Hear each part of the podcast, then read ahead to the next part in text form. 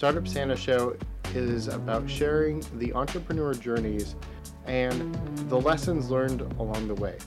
These entrepreneurs have done some incredible things, and we are excited to share their stories.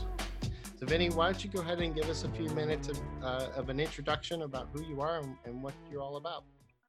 Sure. So, yeah, a little background. So, I guess my, my background, you know, since childhood, I've been interested in computers, programming, robotics, um, etc. Um, I also lived in a family that promoted, I guess, um, entrepreneurship, or at least what we called running a business um, back then. And um, you know, I, I, was pushed to sell things like uh, trees and twine um, and all sorts of stuff around the neighborhood. I was never good at that. I still am not a good salesperson of something I don't believe in. And I guess uh, childhood Vinny did not believe in selling twine um, to neighbors. Um, but it did always lay the groundwork of the idea of being self-employed and of being in my own business that way. And then from the tech standpoint, you know, I'm, I'm a Gen Xer, um, solidly also in the Zennial category, I guess, because I, I played uh, Oregon Trail and, um, you know, was old enough to remember the rotary phone and calling radio stations, but young enough to be very adaptive to technology. And so, you know, by third grade, um, I was programming in BASIC and learning Logo, um, which was this um, logic system, and um, and built a family of robots out of uh, wood um, in a shop downstairs in my basement. Uh, grew up on Long Island where we had basements, so um, quite a bit of a background that way. And throughout high school and my my primary schooling was always interested in computers. Um, took drafting classes. The original plan, I thought I was going to be an architect or engineer. Um, unfortunately, um, due to the way we used to teach math, I was never able to take the leap from algebra and geometry to your higher level calculus and, and whatnot. And so um, instead of engineering and um, architecture, I ended up going into computer drafting and then eventually computer programming and learning website design. And uh, that kind of became the basis or foundation for me to start a web development company um, and really experiment with different ideas from there, um, starting various website concepts um, in my spare time while also managing client websites. Um, which I think a lot of web developers and programmers in general do. They're always being asked, "Hey, can you get on with this startup idea?" And um, you know, like yourself, I had a number of, of startups over the years, uh, concepts from event ticketing to trendy apartment websites um, that, you know, were all different experimentations and kind of died in their own way along the way. Um, but it gave me a broad level of, ex- a broad level of experience across a number of different industries. And I think that's anybody in marketing or consulting. Um, I think that's one of the takeaways is the fact that you get to get to be a, a, jack of all trades by learning at least a little bit about all of your clients' businesses, um, which has then really uh, paid out well in the last decade for me um, as I've become more of an event organizer and now an economist and kind of figuring out where the next jobs are going to come from um, as we move into a full knowledge based economy um, that's not based on on goods and services being sold the same way they were in the past. So, yeah, um, yeah so that's kind of a, a, a little bit of like where where where the background was, I guess. Very cool. And it's a very interesting journey to come from the idea that you need to sell whatever you can, focusing on twine and, and trees to go from really that husbandry forester kind of mindset um, scrappy i guess is a good way to call it too all the way to web development which allows you to get access to a, wide variety of, of businesses and industries because ultimately it's a service that most companies need uh, for what they're doing. That's phenomenal. It's a, a incredible variety. You know, as you've uh, been on this journey, who are the people in along the way that have had the biggest impact in what you're doing and where you're where you ended up? You know, I, I look at it's interesting. I've never I have I have dozens of mentors that I would count as mentors. And, and, I think mentorship is something that people look for very specific things. And what I end up, what my philosophy has always been to take as much information from as many people as possible, as opposed to having one mentor. And, and I think that, you know, the three, you know, the, the sectors that have really helped me the most is I've got a lot of friends in the nonprofit sector um, that are all mission focused. And so I've learned a lot about what's going on to help support communities um, in that manner. And then I think second has been um, before economics, I was, you know, most of my career has been in uh, web development and marketing. And I was involved with the American Advertising Federation. Um, as a young professional, I was involved with Ad2 Tampa Bay and uh, I was chair of the National Ad2 organization. Um, and I think those organizations and being in a trade group really helped me figure out what industries did cumulatively to impact um, policy towards them, impact the the way um, they interacted with customers and the marketplace, and as well as leadership abilities. Um, I was able to take a role and become president of an association. And so taught me a lot about leading groups and uh, how to build coalitions towards things. And then I think, you know, finally, the business community as a whole. Um, I guess when I was really starting my own my own web site businesses, we didn't have the same startup community, especially um, in the Tampa Bay area that we have today. So my support groups were, you know, like the Ybor Chamber of Commerce or Emerge Tampa Bay when when that was around and, and, focused on young professionals. So it was more general access to young professional support as opposed to today where you have, you know, like Startup Week or Weekend or you have the Wave and, and different incubators. Um, those weren't really available um, 15, 20 years ago. Um, but the, they their forerunners were like the chambers of commerce and things like that and getting involved and i think community involvement um, across the board is the way to really kind of find resources um, develop skills and really put yourself in a position to be successful I think you're you're hitting it on the nail. That community is a big part of it, but also being mindful that everyone is teaching you something along the way, whether it's something you should be doing or shouldn't be doing, and that can really have a real impact in where you're headed and your ultimate goals in uh, in life. One yeah. of the things I want to talk a little bit about is you know why do you do what you do I, th- I, think we've touched on kind of the story of how you got there but but what is the core thing that motivates you? I think the community has a part of it. The mentorship, the mentorship you've gotten has had a part of it. But What what do you equate the why of what you do? So I have a very acute why story. Um, I really, you know, doing web development for 15 years um, at the time or longer at the time, um, really allowed me to dabble in a bunch of different projects. And it was around 2011, at the end of 2011, that um, in discussions with friends that year, and this was the year the Occupy movement was going on, um, the Tea Party movement was very new at the time.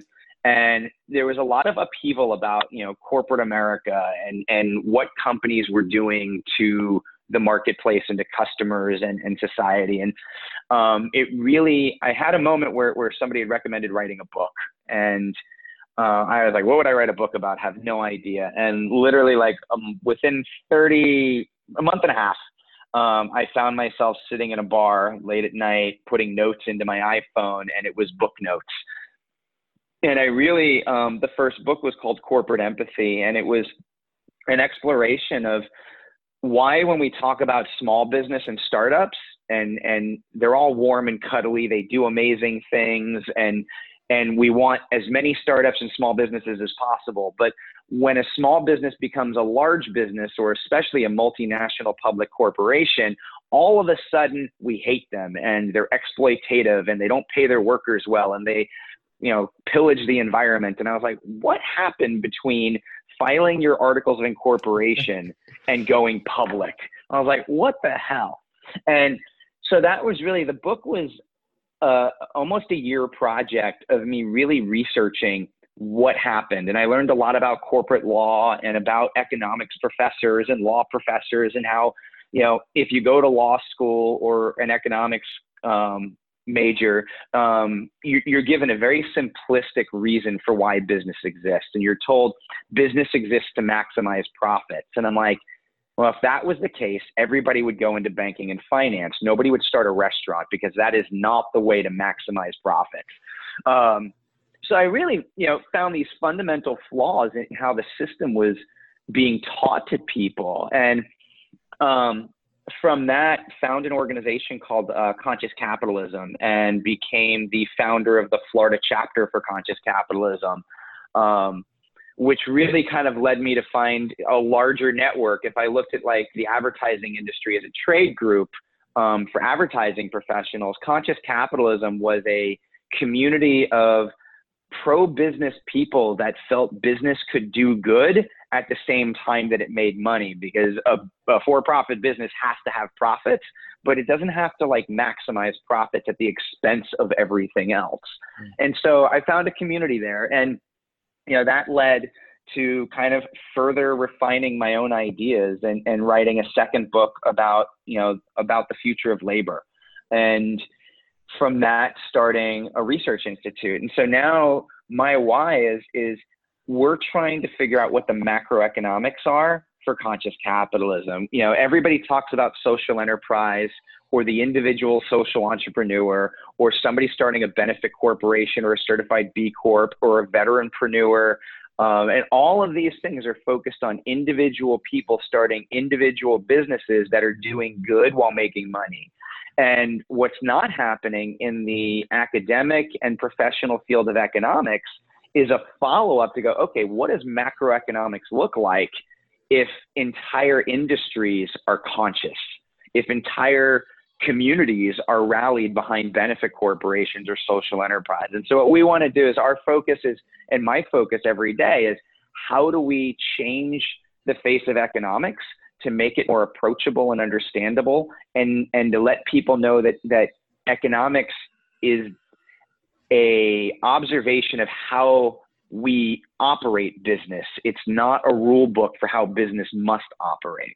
And so that's really my why every day is trying to just carry that mission forward. And it's been, you know, unlike um, previous business ventures for me, this is really since 2011. I have not wavered from this mission. Um, the the vehicle that I've used, whether it's conscious capitalism, Gasparilla Interactive, um, writing two books, or doing a TED talk, all of those things centered around I want to make sure that the economy changes to provide more opportunity for people. Well, I, I think a lot of that is really keying on influencing people's mindset, right? It, breaking away from the core education that we've received, the mindset that has been here for many, many years, and and highlighting the fact that it's not the status quo for one and two. It is most of the time not the way most businesses accelerate and grow into something much larger than themselves. Is is brilliant. There's some real um, intuitive mind uh, uh, intuitive insights in what you've put together and the way you articulate it for people to understand uh, i think has has had a real impact in the community around you and the people that are able to listen to what you say. Are there any particular examples you can think of of people that have really just taken to the message you're offering what you're saying the highlighting the fact that there is an opportunity to do things different than the way they've been uh, in the past um, you know, as as this kind of journey has gone, I, have reached an increasingly wide circle of people. Um, I think the the two of the largest validations in the last year or so have been um, being invited to Akron, Ohio, to speak at the TED um, X event in Akron. Um, you know, the Midwest has been really, really hurt um, in workforce development um, and a whole plethora of economic um, issues around the fact that, that we have only one way of measuring value, and that's gross domestic product um, and production uh, by people working to produce stuff for us to buy. And so being invited to, to Akron was really a, a, a a moment for me that I was like, okay, it's not just you know Vinny in Tampa working on this idea and and, and talking to his close friends. Um, it's something that I you know I reached out to people that I did not know previously, and they were like, we want you to come here and we want you to share your story. Um, with this community. And then last year, I was invited to speak um, at a conference in San Francisco on transforming the economy. And so, you know, those kind of moments really kind of solidify that you go, okay, this is gaining traction. And, um, you know, now we've kind of circled back here to, to the Tampa Bay region and with the Research Institute, you know, um, working with the local colleges here um, and, and looking to do some events in 2020 that will really share that, that Tampa Bay as a region um, has what it needs to put itself on the map as a thought leader in the future of economics. Absolutely. I, I think it really shows the growth that has been here in the entire state. Tampa is one of the key places that exists, but nine, I believe six or nine cities in the state of Florida made Inc.'s top 50 for starting a business in. And that is just a real keynote of what is going on behind the scenes. The entire community yeah. standing up and coming together to support people who are stepping out beyond the status quo that has existed for a long time. Uh, I know I found Tampa to be incredibly welcoming, and it definitely set an entire me down an entire journey that I would have not ever had gone gone on if I had not engaged in the community that is there. So I'm I'm too am incredibly thankful for that. You know, as you, you look back, you've been down this particular path for for a few years now. Were there anything you wish you knew when you started out that would have helped you get to where you are maybe a little bit quicker or maybe with a few less bruises? Oh, that's a tough one. Um, you know, the, the journey is the process. I remember when I was writing the first book, um, and it was called Corporate Empathy, and it was about companies having empathy for stakeholders. Um, although I didn't even use the word stakeholders in the book because I didn't really know it that well at the time. Um, I had published the book in September, and about a month or so later, I was, you know, as a, as a good web developer, I was searching for my own information to see how it was showing up. And um, an article came up um, called something, I think it was like Conscious Capitalism Can Empathy Save America? Mm. And I read this article about the conscious capitalism movement and the fact that John Mackey, the founder of Whole Foods, was publishing this book that was going to be coming out in January of 2000. Um, 12, no, January of 2013, because I took all of 2012 to write the book. Um, mostly, I published in September. I was doing this Google search in late October. And the funny thing is, this book had been talked about prior to that article.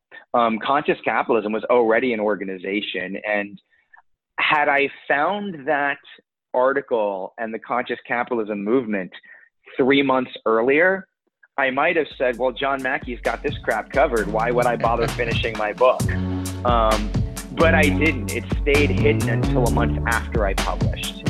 And it became the connecting point where I went, okay, I wrote a book called Corporate Empathy that didn't sell a million copies, but John Mackey's going to publish a book and has a complete nonprofit global movement that we can attach the state of Florida to. So rather than recreating the wheel, I had credibility because I published a book. So when I reached out to, Con- to Conscious Capitalism, they were like, welcome to the community. And so I don't know what I would want to know previously um, or not because it would change the trajectory. Um, I do have about 150 shirts that I printed in 2014.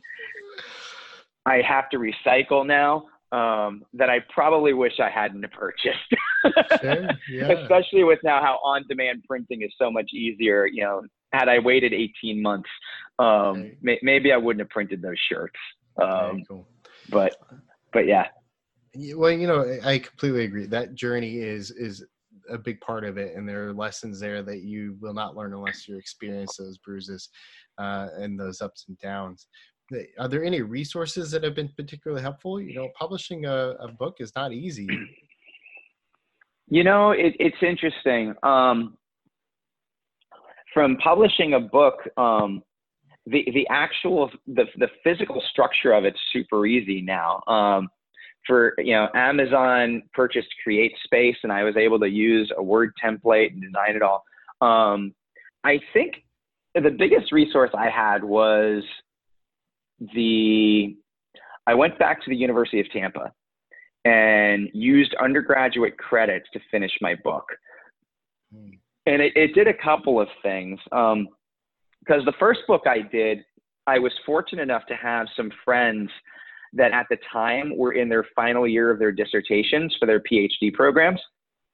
And so I had, you know, three people that were very supportive of reading my material and were educated enough to give me really good structural criticism back um, and to keep me going forward.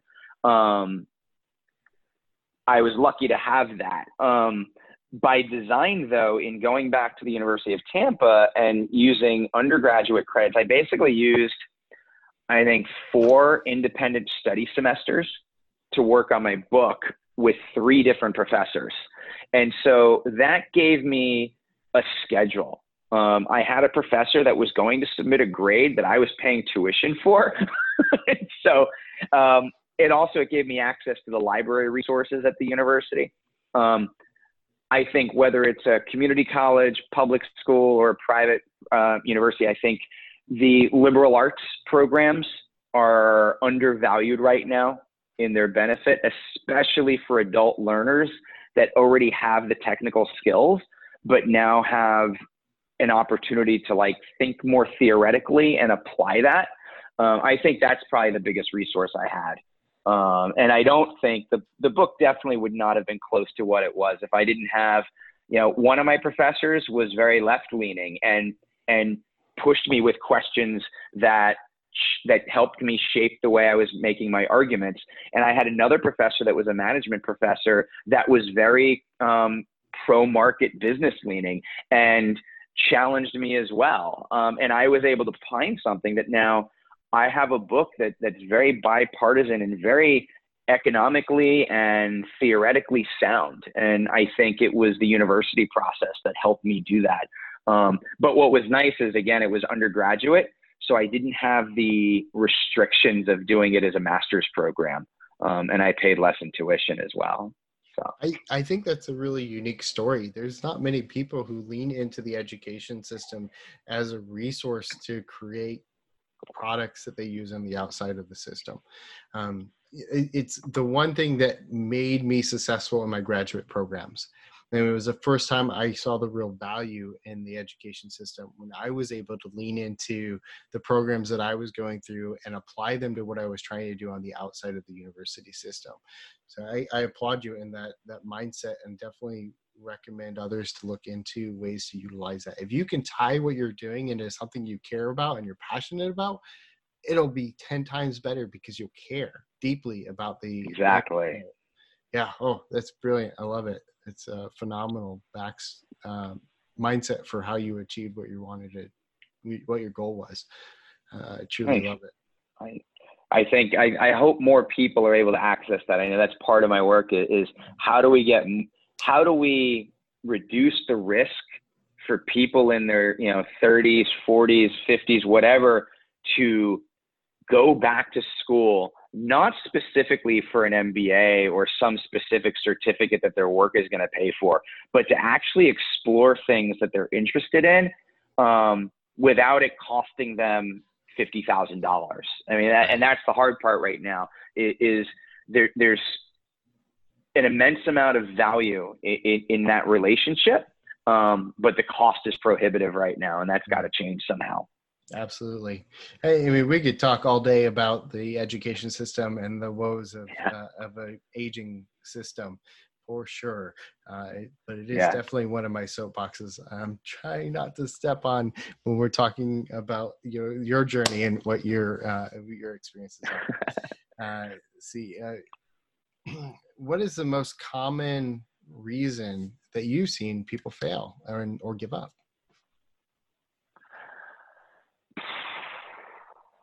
not starting. Ooh, that's I think, a good one. I, I think that's. I think once you start and fail, it's kind of like well, you're either gonna you're either gonna that's the last time you're gonna start and fail, or you realize it doesn't hurt that bad and you keep going. Um, I, I think that's that's probably absolutely. Right? Do you, know, have? Uh, you know, I completely agree. Like the the ability to get off your your ass and move off the couch and do something is is the hardest part. Execution is what sets people apart from those who are um, who have an idea and those who have something that has changed the world or made an impact. Uh, you know, yeah. ideas are a dime a dozen. You can everyone has an idea, but it's those who have actually moved and taken action and started that learn more and uh, make a bigger impact in the world as a whole. Exactly. Well said. Do you have any last thoughts for uh, our listeners and uh, any last comments? Last comments and thoughts. Um, I guess the, you know the only thing that hasn't come up, and, and like I said, I, I bring this up everywhere, and that's you know the the the Tampa Bay community has some unique properties to it. Um, we have the Poynter Institute, which um, while while the business structure of the Tampa Bay Times no longer supports the Poynter Institute, um, the institute is at the forefront of helping Facebook and other online media companies combat fake news, and and that is happening right here in St. Pete. Um, and then the second is, you know, we've got Wikipedia was founded in St. Petersburg, Florida, and I bring it up often, and and sometimes it, it, it's kind of discounted as well. Jimmy Wales was kind of an ass, and we didn't need him anyway. And I'm like, you know, if the next Jeff Bezos came out of Tampa or St. Petersburg, do you think he's going to be any easier to deal with than Jimmy Wales was? Uh, and that was never the point. The point that I always made was here is one of the top five websites on the planet that's provided access to information unparalleled in this century um, or anywhere in human history. And I would like to see this region create the next Wikipedia, whether that's in academic publishing or um, social networking or journalism or ride sharing. Um, I think the next wiki is the breakaway change maker for the internet, not the next Facebook or the next Amazon or the next Uber. Um, and I really would like to see this this region um, focus on that because I think, like I said, with Poynter um, and some other things in this area, I think we've got the foundation for it to come from here again. I don't I don't think Wikipedia would have come from San Francisco. Um, I think it had to be finished there because they had the resources, but I don't think the idea would be hatched there the way it was here. Absolutely. I, I agree.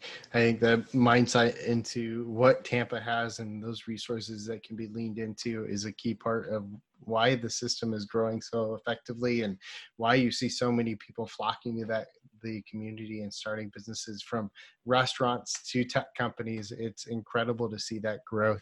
So, Vinny, it was a phenomenal conversation. I truly appreciate your time. How can our guests get a hold of you? Thank you, Robert. It was uh, I, I, really appreciate being on the show and and being part of this. The work you're doing for the startup community is wonderful. Um, it's been good to to know you over the last few years and see what you're doing. Um, easiest way to find me is um, Vinny on all social platforms uh, with a Y, and uh, and then uh, the institute is the Institute for Economic Evolution, uh, which can be found at um, evolveeconomics.org. Wonderful. Thank you again so much. We truly appreciated having you on, and I look forward to seeing you soon. Thanks, Robert. Take care. You too. You've been listening to the Startup Santa Show, part of our 2020 Hindsight series, where we've been talking to entrepreneurs and those who have pursued their passion. Thank you for taking the time to listen to our show today. We truly appreciate your support and hope you stay safe in these crazy times around the world.